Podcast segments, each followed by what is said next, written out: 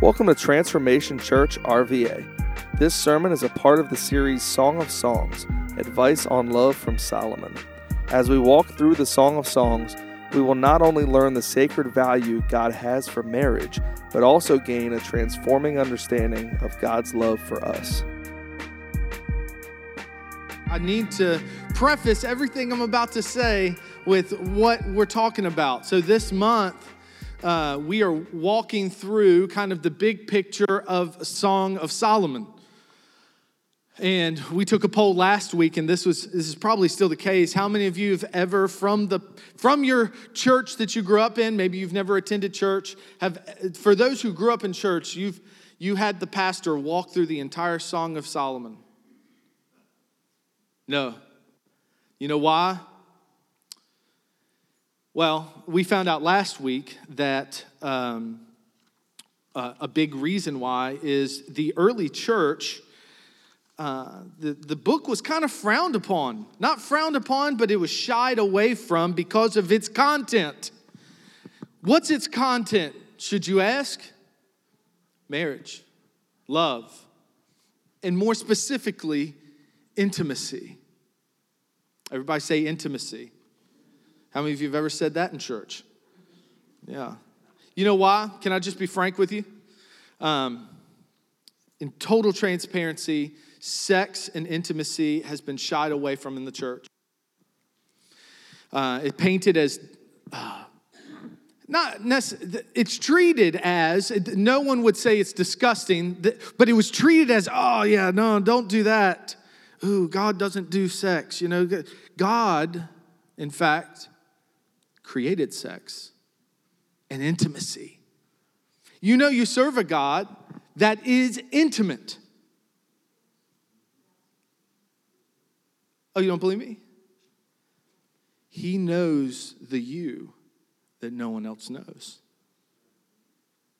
That's intimacy. He sees what no one else sees. And so we're walking through the Song of Solomon. We went through the first chapter last week, and we found that this is called, uh, many of us grew up hearing Song of Solomon. Uh, some call it the Song of Songs or the greatest song of all time. This book is the greatest song of all time, according to Solomon, his very best work. And, um, and so, no, I'm not talking about Whitney Houston's I Want to Dance with Somebody. I love that song. But that's not the song we're talking about. We're talking about the Song of Songs, the greatest song that he ever wrote. And this isn't like a storyline as much. It gives us glimpses, little, little um, scenes from courtship, which we see in chapters one through three, the first part of three. So, chapter one, one through, or one, two, ver, through uh, chapter three, verse five we see this courtship. You don't hear courtship anymore. Does anybody know what that is? You, well, some of you older folks might. Um, the senior folks, wiser folks, easy, easy, I know. Y'all need to check your pride at the door, I'm gonna be honest, okay? Y'all are so sensitive. Um, courtship is the process of wooing and, and what? Building intimacy. That's what that is courtship. Now, courtship is gone. Courtship is gone, and we'll, we'll cover this more in a second uh, when we talk about hurdles to intimacy. But don't feel uncomfortable. Let's get the shakes and giggles out, okay? Um, see, look, look at you guys, like a bunch of middle school students. Let's say it together. You ready? Sex. Look, y'all won't even say it in church. Some of y'all watching online are like, oh, he's a heretic. I'm, well, no, let me tell you, the, the byproduct of the church ignoring and not talking about sex is one of the most deviant cultures we have ever seen. Because we've allowed culture to dictate what sex and intimacy is instead of letting God dictate what it is. I see marriages that struggle because they don't talk about sex and intimacy. I see churches struggle because that sexual sin is hidden and suppressed. No, don't talk about it. Don't bring it up. Take care of it. Sure, yeah, get rid of it, but don't tell me about it. I don't want to know. I don't know, I don't want to know your struggles with sex and lust. I don't want to know your struggles with gender and and and, and um and sexual attraction. I don't, I don't want to talk about it. Don't talk about it in church. And so we grow up an entire generation who doesn't understand sex and intimacy. And honestly, I think it's because our parents didn't. And our grandparents didn't. You know why? Because we don't talk about it. It's considered, I don't, I don't know what word I'm looking for, but you know. Ooh, yeah. Write that down taboo. Thank you. Break out my New Kent dictionary. so, glimpses. Um, we learned some pickup lines last week.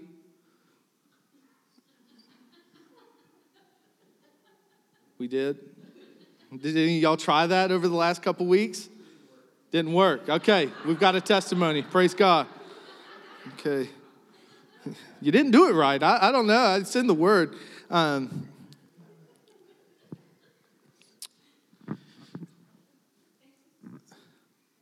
are y'all okay? Are y'all going to be okay? I hope so, because it's because today's whole topic is sex and intimacy. Last week we talked about marriage, and we said that marriage is a shadow. A shadow of what, Pastor? Song of Solomon has for generations, while they've while most theologians, commentators, pastors, they, they've steered away from reaching into the depths of Song of Solomon to talk about love and intimacy and marriage, there has been a general understanding that when, when we go through the old the, the the Old Testament and New Testament, it's easier in the New Testament to find Jesus, right? It's easy to find Jesus because that's where he, comes on the scene um, in a physical sense. But where do we find Christ in the Old Testament? And in the Song of Solomon, we find Christ in that it, this book foreshadows the bridegroom, the church, you and I. The bridegroom relationship to Christ with his church. So, what we get in marriage is a picture, just a shadow, not even in full effect, of how much God loves us, cares for us, desires to be in relationship with us. And so uh, we talked about the courtship. The wedding happens in uh, chapters three through five, and then uh, the rest of the book, five through eight, is the mature, you get little glimpses, little, little scenes of, of a maturing marriage.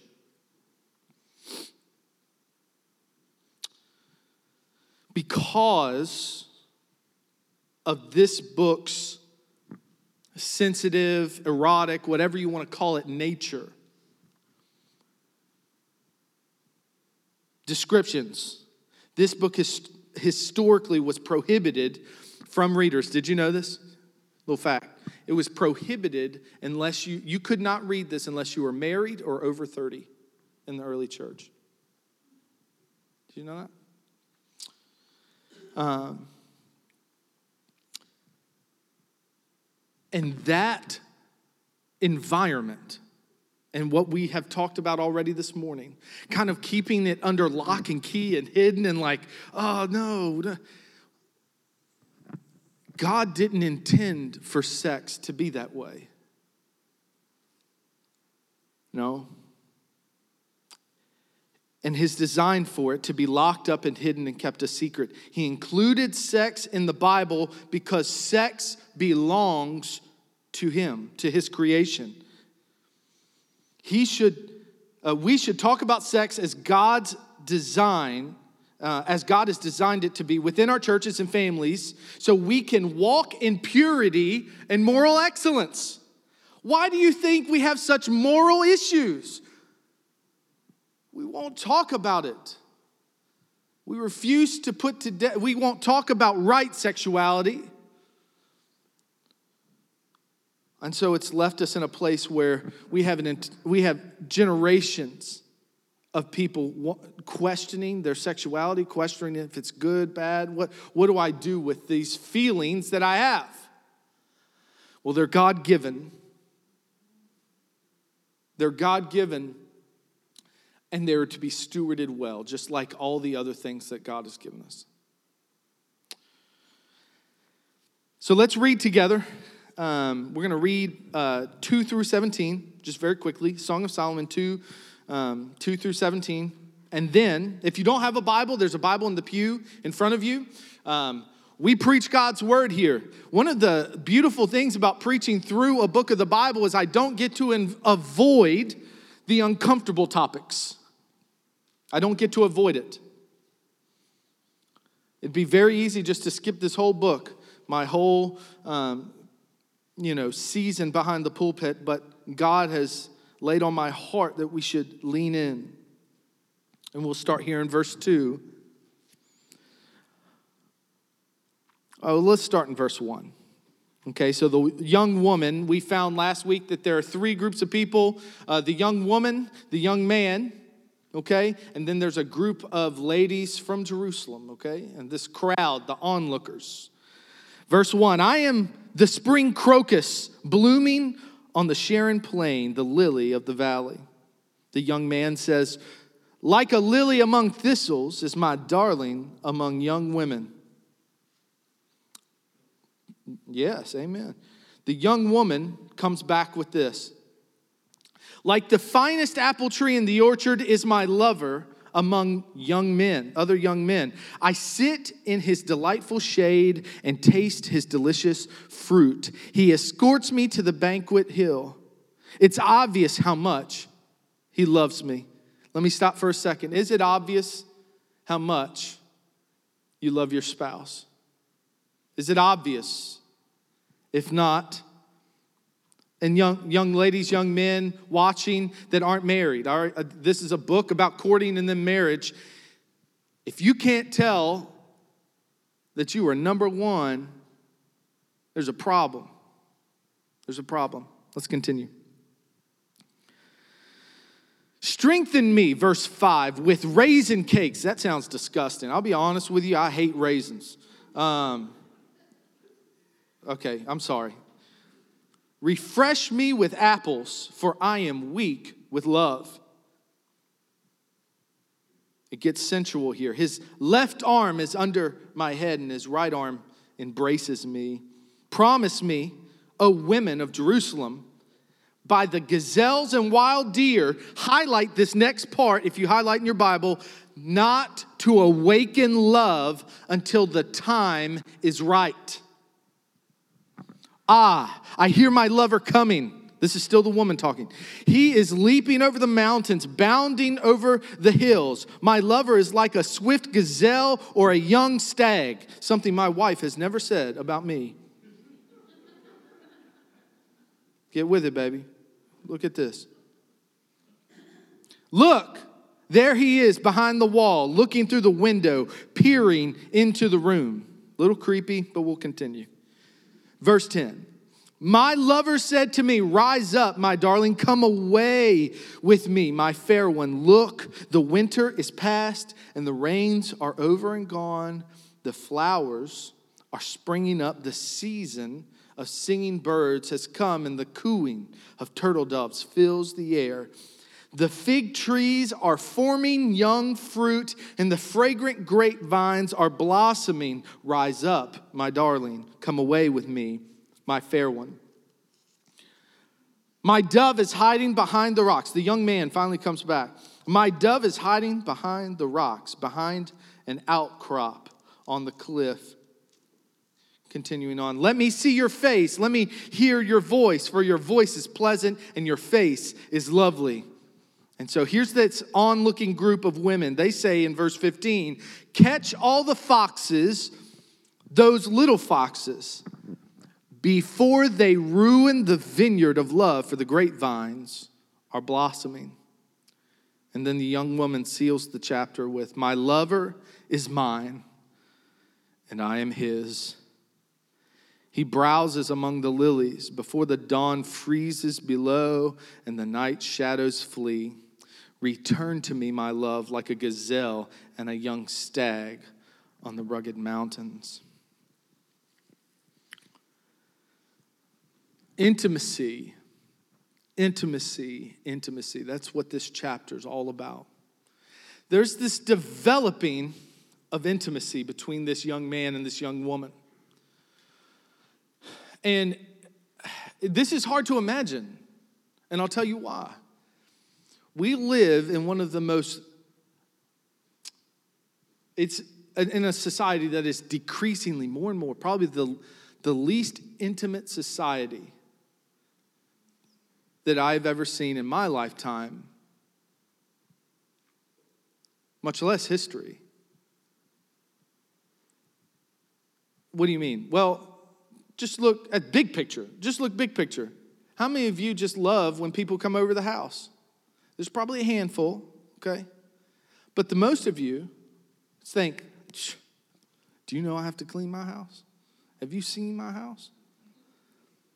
Some of you leave your house intentionally in a wreck just so you don't invite people over because you don't want people to come over.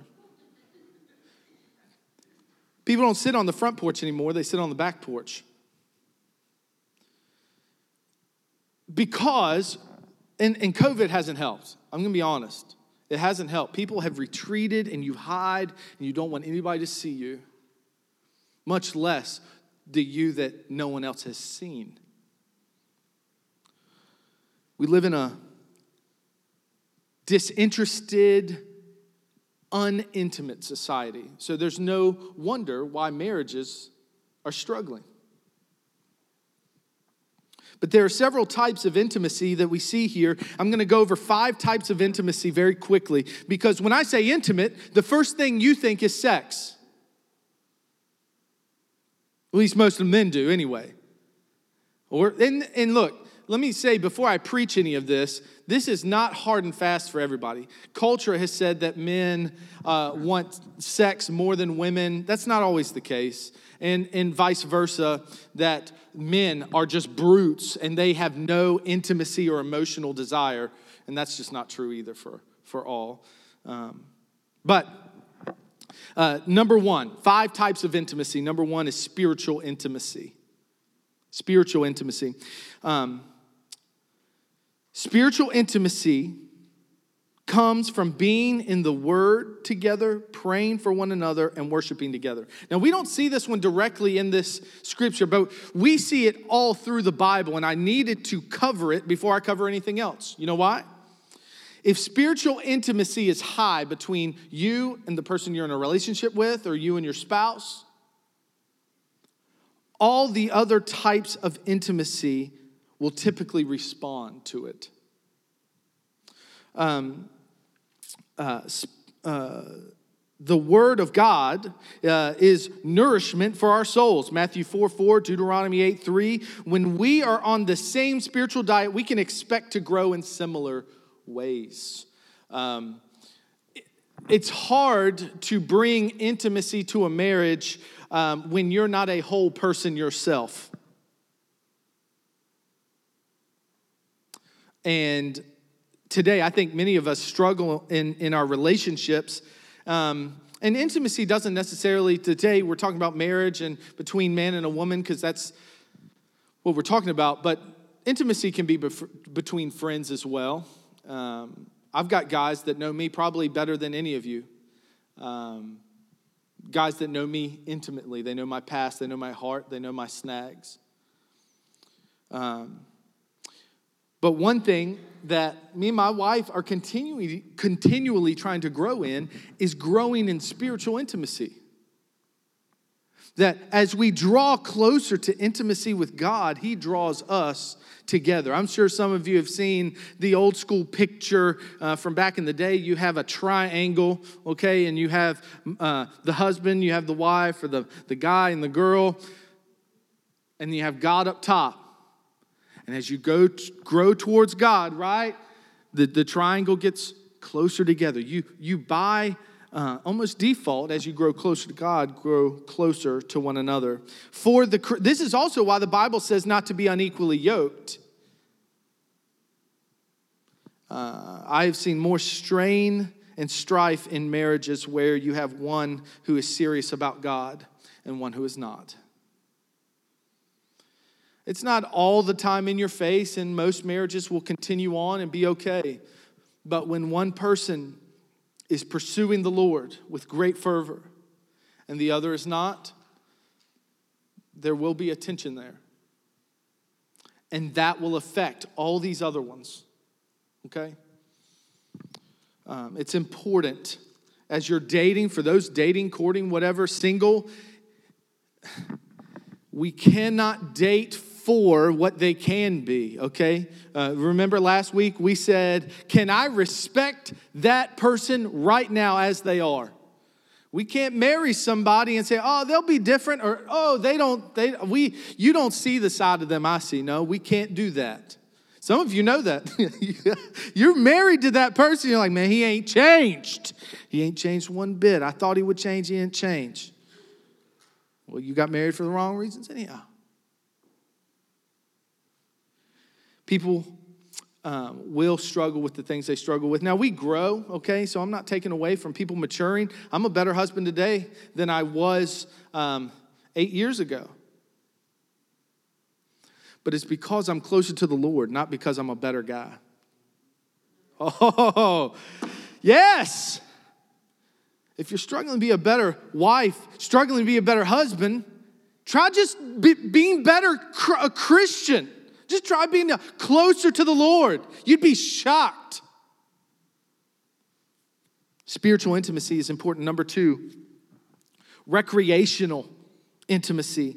Recreational intimacy is the bond that is created and strengthened by doing activities together. We see it right here in verse 13 and verse 10. Look what it says verse 13, it says, Come away with me, my fair one. He says it earlier as well. Come away with me. There's this togetherness, this recreation. Come with me. I want to be together. Let's go do something.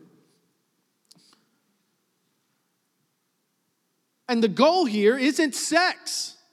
Let's, it's not let's go hang out so we can have sex. It's let's go hang out so we can be together and operate together and, and develop in recreational intimacy. And listen, this is one of the things, and this and the next one, um, as the longer you're with someone, and I'll bridge this in just a second, as presence becomes more the norm than the exception, our motivation to engage in uninteresting activities may dwindle. You know what that means? And we see it in Ecclesiastes 9 9 as well. But the longer you're together, the less you want to do stuff together. You just, you, it's just normal to be together. One couple I will say that I've witnessed this not be the case is Sandra and Woody Jones. They go and do stuff all the time. They are all the time cracking up, having a good time. Now they now now I don't Woody annoys the fire out of her, um, and I've seen it. So look, I'm not painting a picture in heaven here, but let me tell you, they love just being around each other. And the longer you're together, husbands, all of a sudden you don't want to go do, you don't go do the things, You, there's no pursuit. This is something we, we're all, me included, we all need to wrestle with. Recreational intimacy, doing things together. It's intellectual intimacy. Number three, intellectual intimacy is the activity of connecting to one another by discussing certain issues. As time goes by, you know what happens? You just assume you already know what she's thinking. Right? Uh, you already know what he's going to do. Yeah. Instead of continually, all through your marriage, because this is one of the first things we talk about in marriage counseling is you are a different person now than you were when you got married. Isn't that true? As you date, as you're together, listen, you grow as humans, especially if you're growing towards the Lord, and all of a sudden you hear different things, you feel different things, And you can grow towards God, you can grow away, you can grow cold. All those things are true, but you are different today than you were yesterday and definitely years ago. You're not the same person, are you? And so, what happens is in relationships, that expectation is set in stone at the beginning. And then all of a sudden, you feel all this tension and wrestling in your relationships when the fact is you're different people, but you've never talked about it. Your intellectual intimacy is gone. You see it all through this scripture. You know what they're doing? They're talking to each other, they're communicating back and forth. You see this conversation. Some of you are suffering today from you, you think just being around each other is enough. It's not. But the Bible talks very much about life and death being in the tongue. Okay, there you can speak life into things, you can speak death into things, but hear me today. Uh, you need to be talking with the people. Uh, one thing I was going to point out. Um, in both of these, recreational and intellectual. If you are not just trying to bridge the shadow that Song of Solomon is bridging with Christ, if you're not spending time in the Lord's presence and you are not talking with the Lord, don't be shocked when you don't feel Him, when the intimacy is left. And I'm preaching this to some people who are already cold um, you may remember, like a faint in the history of your life, a time when you were just charged up, right? Charged up for God and what God was doing in your life and in your church. And now all of a sudden you don't care. You know why? You've stopped spending time with Him and you don't talk to Him anymore. The same is true in our relationship with the Lord. So, just as we're talking about marriage and relationships right here, it is reflective right here, okay? Number, three, uh, number four is physical intimacy. This is what most people think about. Um, and, and when I say physical intimacy, most will go right to sex. But um, most of the time, ladies are better at this. Uh, guys, hear me uh, sometimes intimacy can be a hug or a hand holding. And it doesn't have to lead to sex either, it can just be a hand holding or a hug. Physical intimacy does not have to be de- de- de- defined by sex. Physical intimacy can be non sexual, just sitting next to each other on the couch. And listen, there, um, should be no surprise to the Christian as God instructs man to delight in the activities with his wife. You see it in Proverbs 5 8, uh, 18 through 19. You also see it here in verse 6. It says, His left arm is under my head, and his right arm embrace me, embraces me. And we'll cover here in just a second. Right after things start to get physical, sensual, Notice what, I, we'll come back to this. Notice what it says here in verse 7. Uh, promise me. This young woman reaches out to her, the community around and says this Promise me not to awaken love until the time is right. They're still courting, they're still dating, they're not married yet. Let me keep moving to number five emotional intimacy. Regardless of any limitations. Most, most men will say, Oh, I don't connect emotionally. I'm not an emotional guy. I would be that guy. Okay? I'm not an emotional guy. Um, uh, don't cry. The only time I cry, and y'all have seen me cry, so I, I can't say but so much, but I cry when I think about the Lord and how much He has blessed me, how, how good He has been. Outside of that, I've cried all the tears I plan on crying. Um, I've had people be mean to me call me names, turn their back, stab me. I've had family turn around and leave. I've had people step away from me because I got too close to the Lord.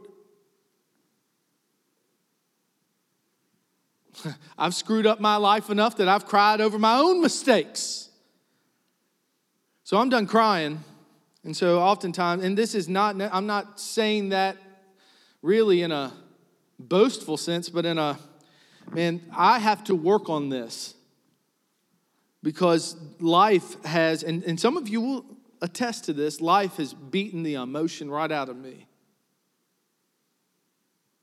Yeah. Life is hard.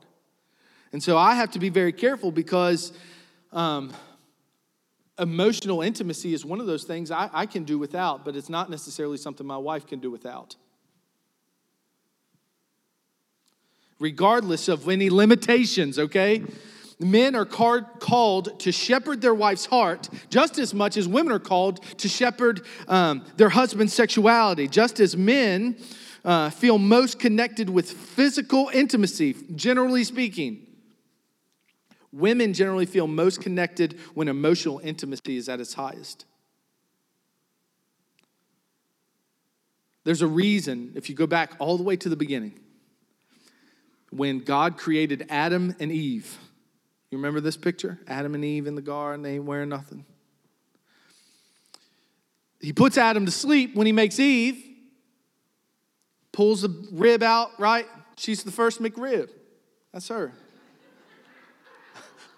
that one went over well. I'm going to tell that one again. Yeah. I love when the McRib comes back, you know? That's so good. Wake up! Oh.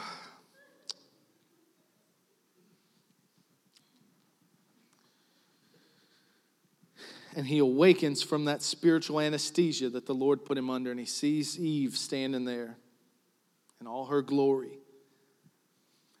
And his first, his first instinct is not to jump her bones. And you just heard that from behind the pulpit that Transformation Church RVA.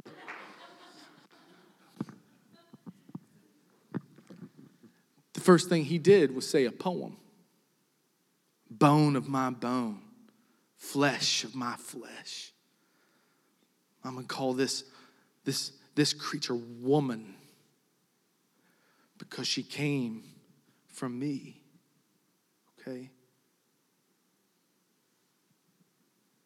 Literally in the Hebrew, woman means mine. He's sorry, he said, I, I, yeah, that's the one. Emotional intimacy is important. Three times, now, very quickly before I end, I need, I need to address this.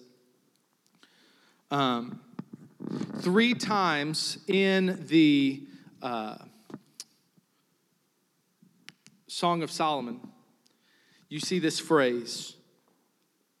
The song warns us to not arouse or awaken love until it so desires.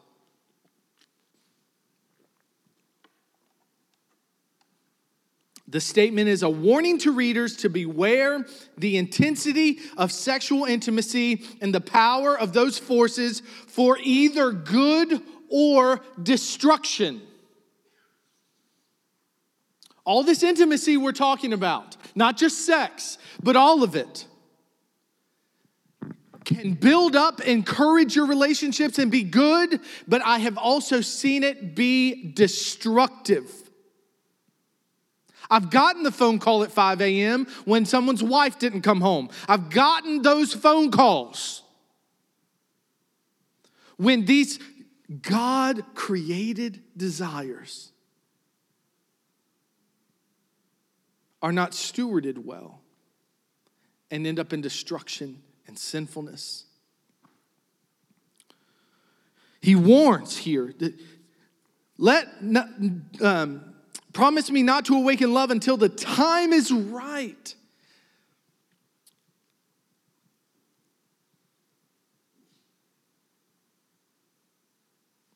You can see here in verse 15 too. Uh,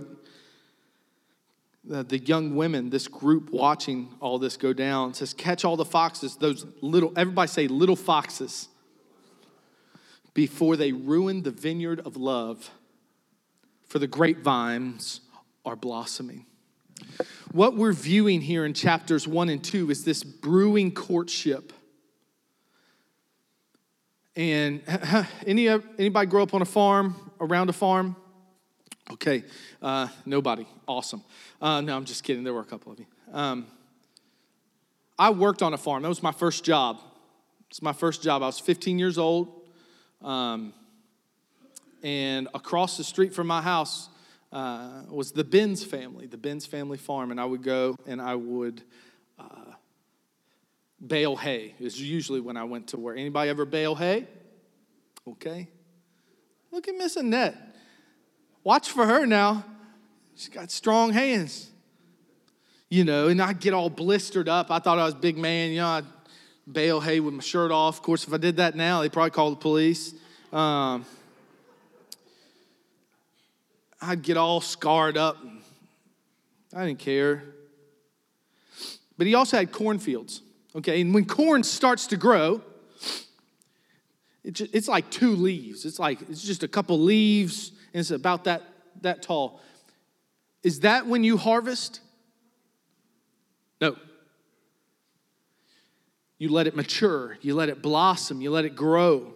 That's what we're seeing here in verses in chapters 1 and 2. There's a blossoming, there's a growing, and we see here in 15 that there are little foxes that will come and ruin this blossoming, this blooming relationship. You see lots of um, pictures here of animals and mountains and but when it talks about vineyards and grapevines it's talking about something blooming and growing and there are little foxes that will come and destroy what's trying to develop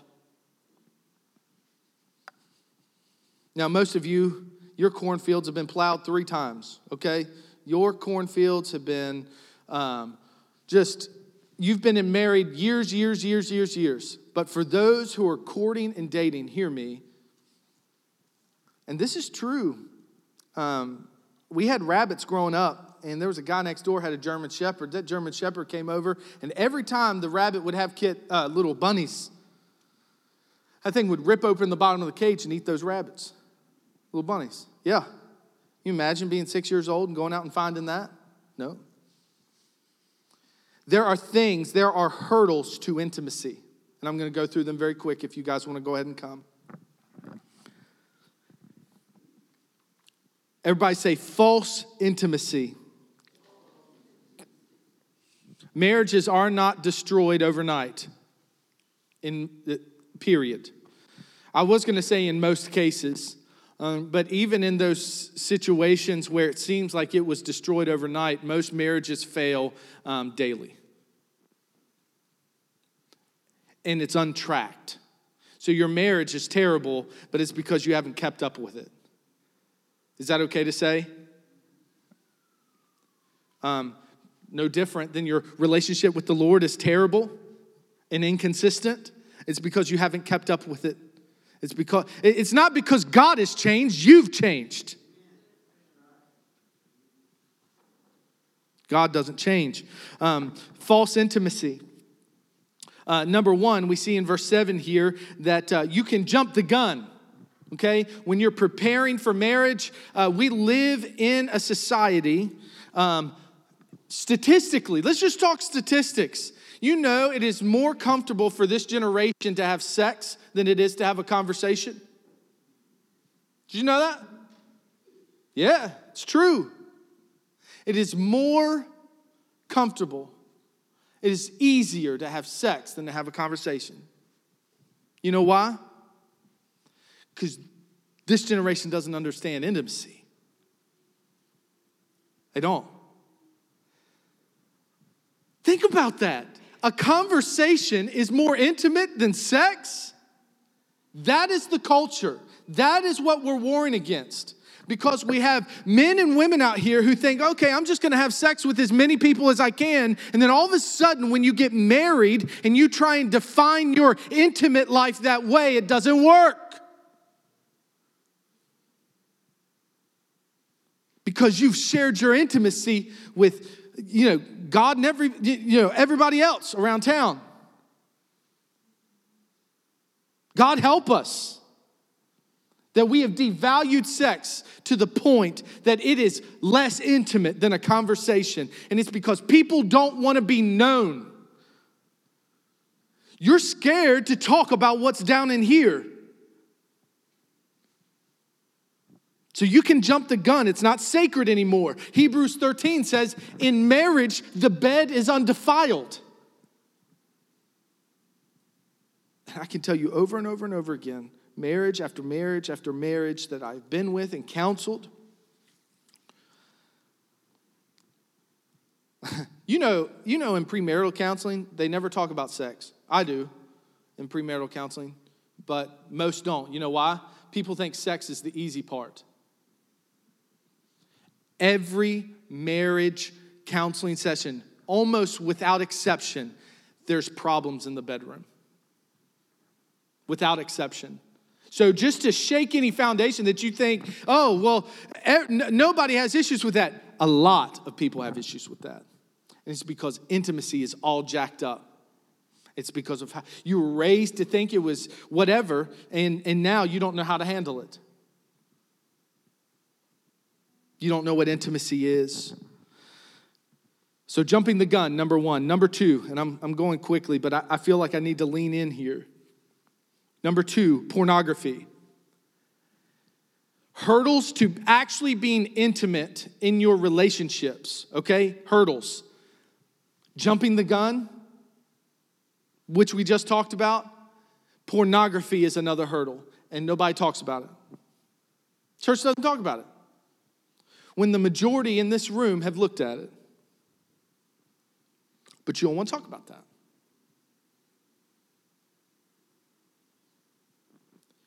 Viewing pornography is sexual immorality per Jesus' standards, not just the Old Testament. A lot of people would say, oh, no, you're taking too hard of a stance. Pastor, it's 2021. Well, we talked last fall about the fact that pornography isn't just sexual, a sexual immorality issue, it's also an imago Dei issue. You know, all these um, people that are being used and abused, that sex is something to be used up, that we start to view each other as something to consume. And these people, that some of them do it for a legitimate reason, some don't. Whatever the case may be, they bear the image of God, and here you are trying to consume. Jesus' standard is that pornography is sexual immorality. and what is most bothersome is the way people, including Christians, have normalized and accepted pornography use to the point, hear this, only a third of teens and young, young adults believe viewing porn is wrong. A third believe it's wrong. Compared to 50% think recycling is a must. It's wrong not to recycle. 50% believe that, but only 33% believe that pornography is wrong and damaging. And that comes from Barna Research. And I could go into pornography addiction and, and what that looks like, but I'm telling you, it destroys marriages, it destroys relationships, and it ruins your view of intimacy. It is sinful and despicable, and it is something that Christians take part in. I can't tell you how many pastors I've met that have an, a pornography addiction. Holy cow. And honestly, you think you can hide it until it destroys your marriage or destroys your relationships. Hear, hear me today. I love you, but you got to quit.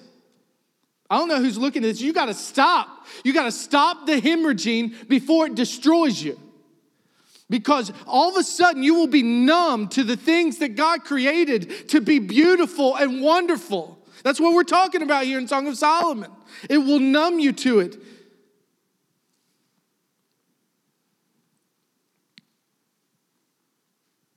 There's grace and mercy here. I'm not just preaching like, I'm not trying to preach hellfire and brimstone on you, but I'm telling you, your pastor's concerned. I love you, and I, I need you to be uh, con- conscientious of what's going on in your heart and not just ignore it and think, oh, it's just porn. No, it's damaging your soul, is what it's doing. Entertaining, uh, so jumping the gun, pornography, entertaining fantasy in your mind. In other words, no sacredness, no respect for your spouse. I see it all the time and it's, it's usually younger marriage, even up into middle marriage, you know, 15, 20, 25 years, where the husband thinks it's okay to make, uh, uh, uh, not aggressive comments, but comment on, uh, on, on the um, beauty of some other woman in a way that's not just recognizing, but it is disrespectful to your spouse. I see it all the time and you want you, you think it's no big deal. Maybe you're just around the guys, okay? Guys, let me talk to you for a second. Maybe you're just around the guys at the shop or whatever the case may be, and, and, and you are in a committed relationship. And look, if you're not in a committed relationship and you're just bouncing around, you're not living God's word anyway. So I'm not really talking to you. But if you're in a committed relationship, but you're around the other guys and you mention how fine this other girl is, it is disrespectful and removes the intimacy and sacredness from your own marriage. Women, it's the same thing. I know who Tom Brady is. Oh, see, some of y'all were like, yeah, I get it. Channing Tatum, whatever the case may be. If you entertain those thoughts, it removes the intimacy in your marriage. Extra relational intimacy. This isn't even sex, this is having an emotional affair.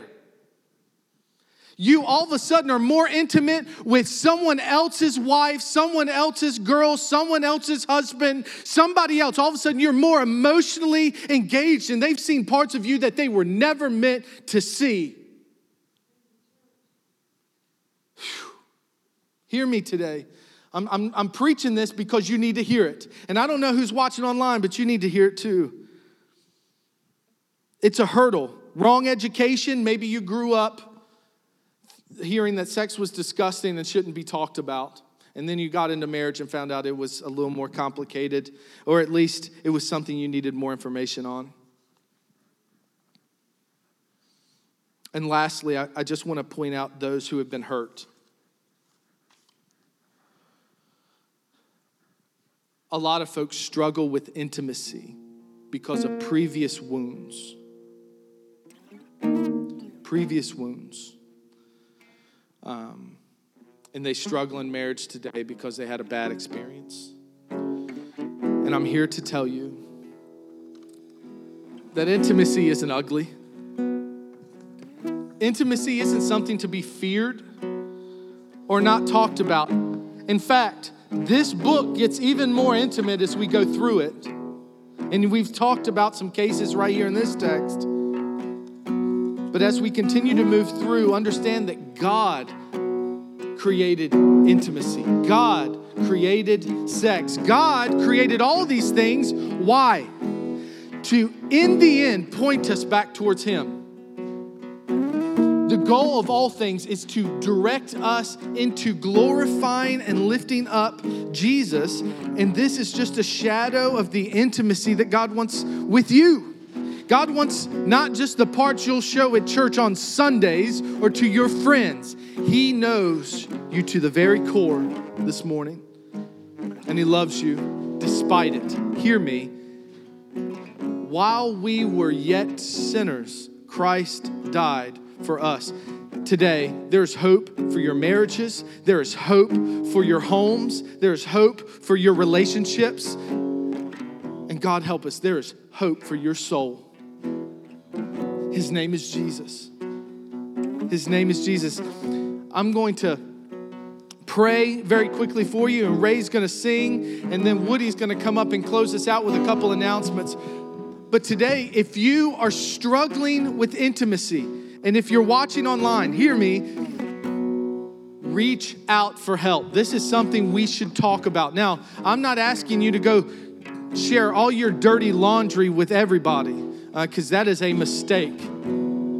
but reach out to people who love you and want to push you towards Jesus, and they will wrap their arms around you and they'll hear the good, bad, and the ugly. You can reach out to your pastor.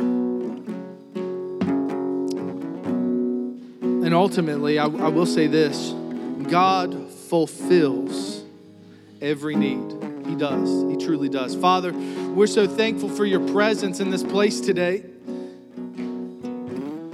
I pray, I pray right now in the name of Jesus that every stronghold of sexual immorality, every person addicted to pornography, every person uh, dancing and, and being tempted by other things, Lord, I pray right now, Holy Spirit, convict them.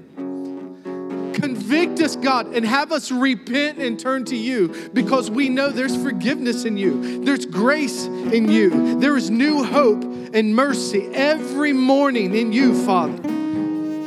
Let it start today. Let us make a decision in this moment, in this service, that we're going to leave here different. We're not going to entertain those thoughts. We're going to let those wounds heal. And we are going to pursue godly beautiful intimacy in our relationships.